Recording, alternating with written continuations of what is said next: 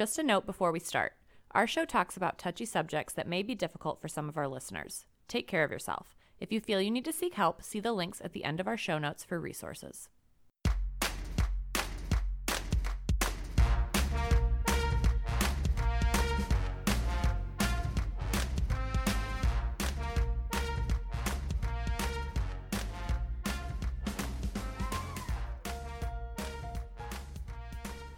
Welcome back to Touchy Subjects. I'm Sean, And I'm Amanda. and today we are going to be discussing language. So, what is it about language that has the way to make or break that conversation? Um, kind of all depends on what we do with it and how it's interpreted, right? Yeah, and with the holidays coming up, I am sure we are all super excited to be having those wonderful conversations that we have every year around Thanksgiving. Um, so we figured we would take the time to kind of do an episode on how to kind of navigate those conversations or make some of those conversations just a little bit easier because sometimes what we say isn't necessarily what we mean and sometimes what we say is often interpreted differently by whoever depending on who we're talking to but also sometimes we just flat out use the wrong language and offend people while we're talking to them. So we figured we'd take that time to kind of discuss the different ways that language can impact these conversations and then how we can kind of like rectify those or fix our language so that way we are not being offensive to our family members that we're talking to but also kind of being more all encompassing of whatever audience we may be speaking to. So really the first one we want to jump into especially considering the work that both amanda and i do uh, we want to talk about victim blaming or like some kind of like victim blaming statements that are often used So, you know, most of the time this stuff isn't intentional when we start to use these kinds of, of languages. It's something that we've heard for years or that we've said for years, and it's not necessarily the intent of the language to victim blame someone, but that's what comes across. And one thing I just want to point out, it's really important to remember in this stuff, is that what matters is how a different how another person receives that information right? Only only the other person gets to decide if what you said was sexual harassment. Only the other person gets to decide if what you said was offensive. So while in your head it may have been just fine in reality that language can harm other people and it does. Um so if you're sitting around you're having a discussion um and some some victim blaming phrases come out like well you know they never should have drank that much alcohol at that party because what were they expecting to happen? That's one way that we can victim blame. It might be something that you've heard for a long time but that can really trigger someone else So it can be triggering, and also looking at just the different forms of victim blaming versus whether it's a sexual assault type of victim blaming or victim blaming of somebody who's in a dating relationship. Those phrases might look a little bit differently. So, like Amanda said, like, oh, well, she wouldn't have drank that much, it wouldn't have happened, or she should have known better, is more in line with like the sexual assault victim blaming. But even statements like, well, I don't know why she would go back to him if what she said was so bad. I guess she was making it up, or what she experiencing was couldn't have been that bad if she ended up going back to him. Doing things or saying things about a victim that puts some of the abuse or makes it seem like some of the abuse is their fault or that the abuse isn't as bad as it may seem are forms of victim blaming statements. And what they do is kind of reinforce the idea that that victim is at partly at fault, which is what their abuser wants the abuser wants that victim to feel like the abuse is going to be partially their fault because that's how they're going to maintain that power they have over them. Um, and I know these conversations can be kind of difficult, especially if it's a family member family member making those comments, but it's important to try to navigate those conversations and point those things out to them because you are the people who are the most likely ones to be able to teach a family member about the way that they're speaking or how some of the things they can say can be harmful. Um, just as an example of this, a few years ago at one of our Thanksgivings, we were watching football, like always, because you know we love to be gluttons for punishment and watch the Lions lose every Thanksgiving. So while we were while we were watching the football game, know one of the announcers mentions Erin Andrews, or Erin Andrews comes up as one of the reporters for that football game, and my family members start talking about how if she wasn't the way that she was or something, then those nude photos of her, the nude videos of her that had been taken while she was in the confines of her own hotel room, wouldn't have been taken. They were almost put, they were putting that blame on her because she was a woman in sports doing sports reporting, and I called him out on it. I said, "Hey, like she was in her own hotel room. Like that's not her fault for having those photos taken of her. She was by herself." That person went out of his way to take those photos and videos of her to then circulate them online. And my uncle, one of my uncles and my grandpa were like, "Oh yeah, no, he's right." So like immediately, as soon as they were like, as soon as that, that was just pointed out to them, they recognized what they had said had said is incorrect and corrected their language, or at least were willing to listen to receiving that information. So it can be difficult, but it's not impossible to be able to have those conversations. And if your relationship with your family isn't one where you feel like you can make those comments, talk to a family member who might be able to have those conversations with them. Or if it's more comfortable, have a side conversation with them in front, not in front of everybody. Whatever would work best, and you're going to know your families better than we are, obviously. So you know how to navigate those conversations maybe a little bit better than we would. But being willing to have those conversations, no matter how difficult they can be, can be great learning opportunities for your family members. And just know that, you know, you're not going to change everybody's mind in your family about those things, but just making them cognizant of what they're saying and that it does affect other people um that can that can kind of like lay the seed for maybe a future conversation or you know what maybe your cousin who is sitting in the same room but not part of that conversation hears you you know stand up and defend you know and say that victim blaming is not acceptable. And now they understand that one they maybe have an ally in their fight or someone they can come out to and talk about something that's going on in their life. So you never really understand just how far that like butterfly effect can go just by calling out a family member and saying, hey, you know, I would appreciate it if you don't talk like that while I'm here because I'm, I'm going to say something about it. Mm-hmm. And like I I said, maybe they don't change, but maybe they also stop making those comments at family gatherings, which then just makes it more easy for people who have experienced those types of things to feel a little bit more comfortable in that space just because they're not having to forcibly hear somebody actively blaming somebody for abuse that they may have experienced. Absolutely. Um, another way that language can kind of impact how people feel based on what we're saying is when you kind of belittle somebody's accomplishments. And I'm not saying like, oh, like, oh, that's really not that big of a deal that you did that, but maybe saying things like, oh, you were finally able to do it, or your sibling was able to do this. Why can't you do this?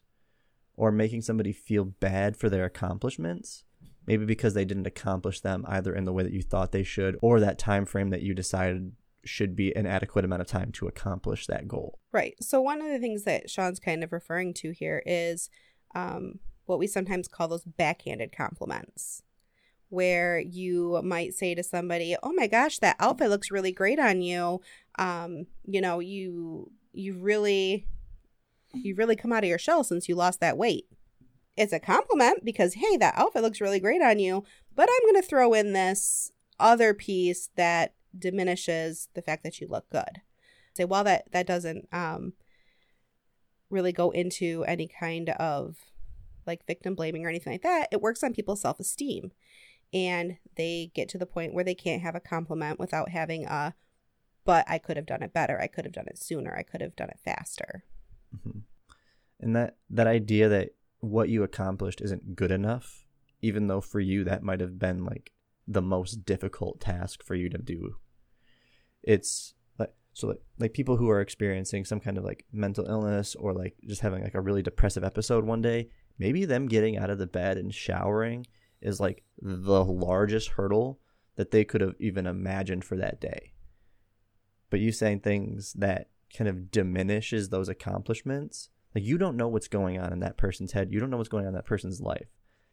Those backhanded compliments or those things that diminish accomplishments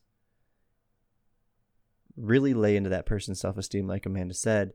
But also i'm already feeling bad about myself and now i've accomplished something that i felt good about and you're saying that it wasn't good enough. That would make someone feel so much worse. And if that's how people are going to respond to me accomplishing things, why would I go out of my way to share those accomplishments with them or even try to accomplish things if I know I'm just going to be belittled regardless of what I did? Yeah, definitely. Um, and some of these conversations, you know, they don't even have to necessarily revolve around that. You could be talking about anything in someone's life and you say, oh, well, you know, everything happens for a reason. And start going on with the conversation when somebody in your family, someone in your life might be sitting there thinking, if everything happens for a reason, then what was my abuse for? And a victim should never feel like there was a reason for their abuse because there is not. So, not everything does happen for a reason. Sometimes things are just shitty and they shouldn't have happened anyway and to try and give people this silver lining cloud that makes it okay that it happened is just really demeaning to their experience. Uh, one of my favorites is it's all a part of God's plan. and that's not to say anything about against anybody who is religious because if you genuinely believe that and that is reassuring to you, that's phenomenal. But by you saying that to somebody else who, one, you don't know if they're religious or not,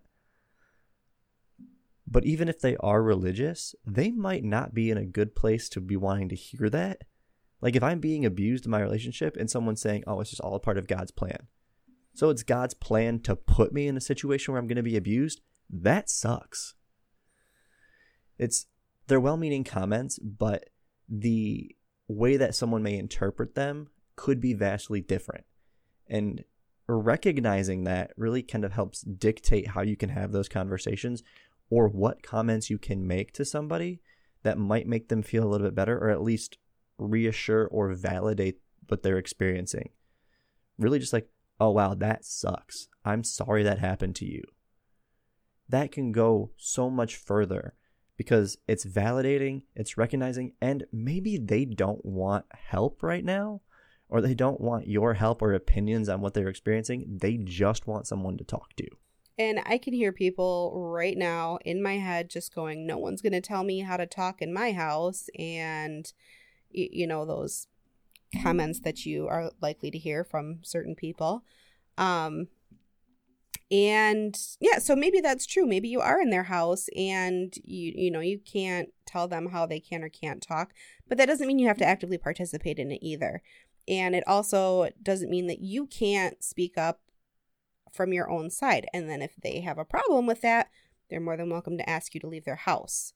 Um, I there's been plenty of times where in my family conversations start and I'm like, "Hey, that's that's not appreciative. I don't like the way that you're talking about this person. I don't like the way you're talking about these things."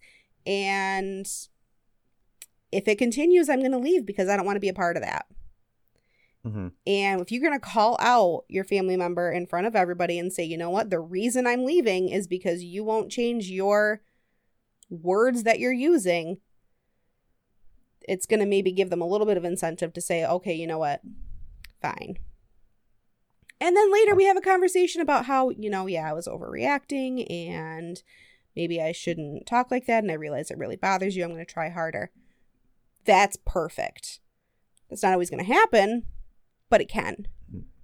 Yeah, I can tell you right now that I over conversations that I've had with some family members over the past like, you know, year and a half over the course of this pandemic that I am fairly certain that I'm like pushing the limits of them just being like or at least pushing my limits of me just not showing up.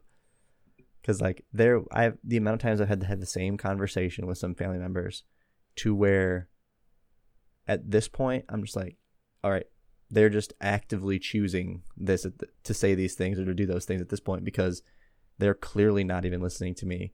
And if they're not willing to listen to me, they're not willing to change. And if they're not willing to change, I don't want to hang around people who are using victim blaming statements. I don't want to hang around people who are actively saying things that cause harm to other groups of people. And that's all right too. If you feel like that your family is not good for your mental health, you do not need to show up to Thanksgiving. We've mentioned this before on the podcast, I believe last year around the same time. But if your family is a huge mental health drain, you don't got to show up. it might suck and it might be a really hard choice to make. But if it's going to be detrimental to your mental health or put you in a situation where you might feel unsafe, you don't have to be there. Absolutely. Um, you can avoid those those holiday gatherings altogether. You can have your own where you interact with smaller groups of people on a limited basis because these are the ones that you feel comfortable with. Um, there's a lot of options. And like Sean said, it might not be easy. It, you know, might break grandma's heart if you're not there. But that doesn't mean you can't go talk to grandma outside of the family Thanksgiving.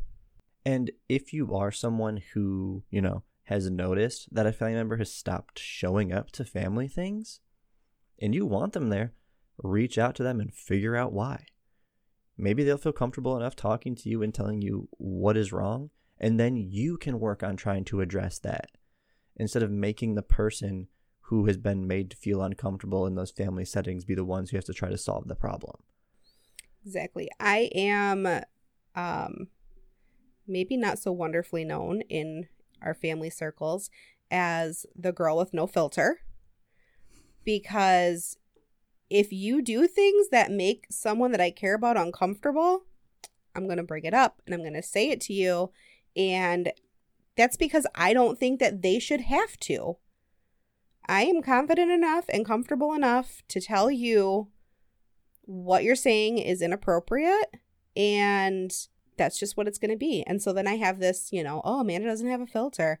Well, you know what? That that's okay with me. I don't need to have a filter if it means that I'm standing up for somebody who's not feeling comfortable because of someone else's language. Mm-hmm. Um, so really kind of pivoting from that point. uh, a little tangent there. that's all right. One of the um, the other parts of language we want to talk about is the use of inclusive language or the non-use of inclusive language. The reason for using inclusive language, whether it's gender inclusive language or just being all encompassing of different people's identities, whether those are racial identities, sexual orientations, is specifically to validate people. If their gender identity, if their sexual orientation is being excluded from a conversation or is being actively omitted, that is invalidating of those of that person that's invalidating of their identities and if they don't feel validated or feel like they can even be a part of that conversation because of the language you're using it's kind of dehumanizing but also really makes that an unsafe space for someone and i know people have an issue with the term safe space but especially at a family gathering wouldn't you want that to be a space where all of your family members feel safe and comfortable Right. What's the point of having a family gathering if you're going to alienate certain members of your family? Um, so this could be something like, okay, boys, everyone is invited to come and you can go ahead and bring your girlfriends. What if someone doesn't have a girlfriend? Can you say partner? Is it is it that outside of your scope to say, you know, hey, you can all bring your partner, your significant other, whatever to Thanksgiving because I want them all to be invited too. So even with that, like, I'm meaning well by trying to invite everybody, you might alienate or exclude someone in your family by making them feel like, well, I can only bring someone if they meet these gender norms. Yeah. And this may feel really nitpicky to some people, but what I want you to recognize, and what I'm hopeful, hopefully our listeners are, are taking away from this, is that we are the people who have to dictate how our language is, and if we are using language that makes other people uncomfortable or makes it feel like we are invalidating or dehumanizing people based on what we are saying, it's on us to be the ones to fix those things. Because I am sure nobody, I am sure most people aren't going to go through their day to day lives and be like, I want to harm someone today with what I'm saying. I want to make someone feel bad. And if you don't want people to feel bad, just learn how to fix your language a little bit to make it so that you can have conversations with people without them getting offended. And yes, I know it's another buzzword of like, oh, you're just offended, or you're, oh, you're just a snowflake, or just. Everyone's so easily offended nowadays. Yeah. It's not that people are easily offended. It's just that your language or the things that you're saying are not allowing for everybody in that space to feel like they have a part. And if your language is isolating people, that's an issue. And it's your issue, not the person who's feeling isolated's issue. Yeah.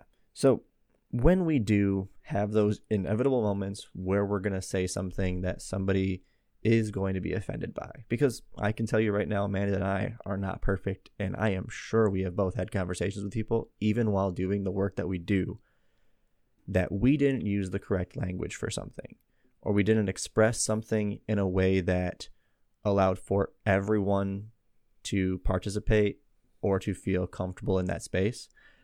So even we make mistakes. Like we've said before, we are definitely not perfect. definitely not. So, one of the first things you can do if you recognize that what you're saying has maybe made someone feel uncomfortable, um, or they point out to you that what you said was incorrect, don't get defensive it's very easy for us to immediately jump to, oh, well, I didn't mean it that way, or you just took it the wrong way, or like something along those lines. Try to not do that. Because as soon as you become defensive, that other person now also feels like they have to be defensive. And also becoming defensive makes it really difficult to kind of actually hear what that person is saying because now you're feeling like what they're saying is an attack on you. It's not an attack on you. They're pointing out that what you said wasn't accurate or was incorrect or was potentially harmful. And if you're able to calm those defenses, it makes it a lot easier to learn from what you what mistake you've made, but also learn how to rectify that so you don't make the same mistake again. The next thing that you can do is apologize. Say you're sorry for whatever mistake it was that you made that was hurtful or harmful and acknowledge it and just move on. Um, oh, I'm really sorry. Insert correct pronoun.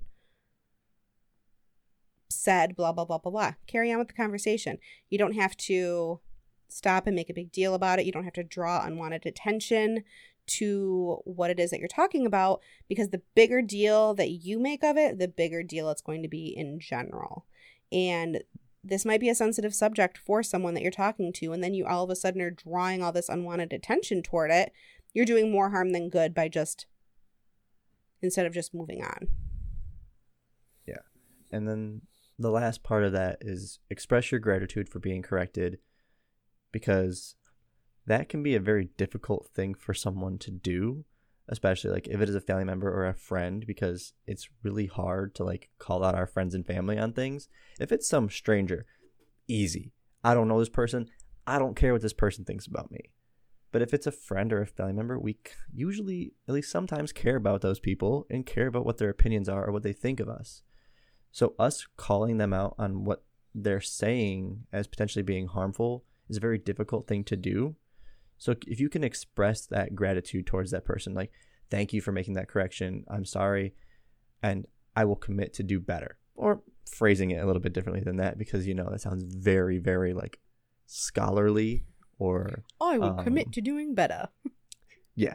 So you can phrase that however you want, but be grateful that they feel willing to be able to call you out on those things because it means that they genuinely care about you and care about the things that you're saying. And then move forward from there. Move on, continue the conversation, and you like uh, like Amanda said, you don't need to keep drawing attention to the thing that you said that was incorrect.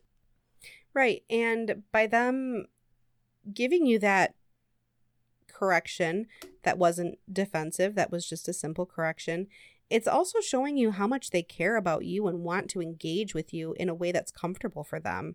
And if they really didn't care about having a conversation with you or how they're communicating with you, they would probably just ignore it and go on because they don't plan on having more conversations with you. So, just that little bit of interaction, we're saying, you know, this is going to make our conversation that much more meaningful to me. It, it can be a big deal. So, um, you know, I I love to be corrected. If I say something wrong or if I say something that you know you don't agree with in in what is harmful or what is not harmful and you want to give me a little call out on it, you want to correct me on it, it gives me a chance to learn and it makes me feel like you appreciate me enough to have this conversation with me and you feel safe enough to have this conversation with me. And that's important. And one final note that I want to leave our listeners on today is that language is representative of our culture and our society. The things that we say, the, the phrases that we have in our day to day language is representative of the culture and society we live in. So if we have language that is victim blaming, if we have language that is isolating of people or not inclusive of other people's lived experiences or their identities, that represents then a culture that also does not value that inclusivity, that does not value other people's lived experiences, or that does not value victims. And if we want to live in a society or in a community that all people can feel comfortable living in, we have to monitor what our language is and correct those things so that everyone can feel valued and comfortable in that society or community. So, thank you all for listening today. Please feel free to follow us on Facebook, Instagram, Twitter, and TikTok at Touchy Subspod to keep up to date with what we have going out. Please feel free to email us any questions, comments, or concerns to touchysubjectspodcast at gmail.com. And please rate us on your favorite podcast listening app. It really does help the show out. And in the meantime, don't be afraid to challenge, ask, and discuss when it comes to touchy subjects.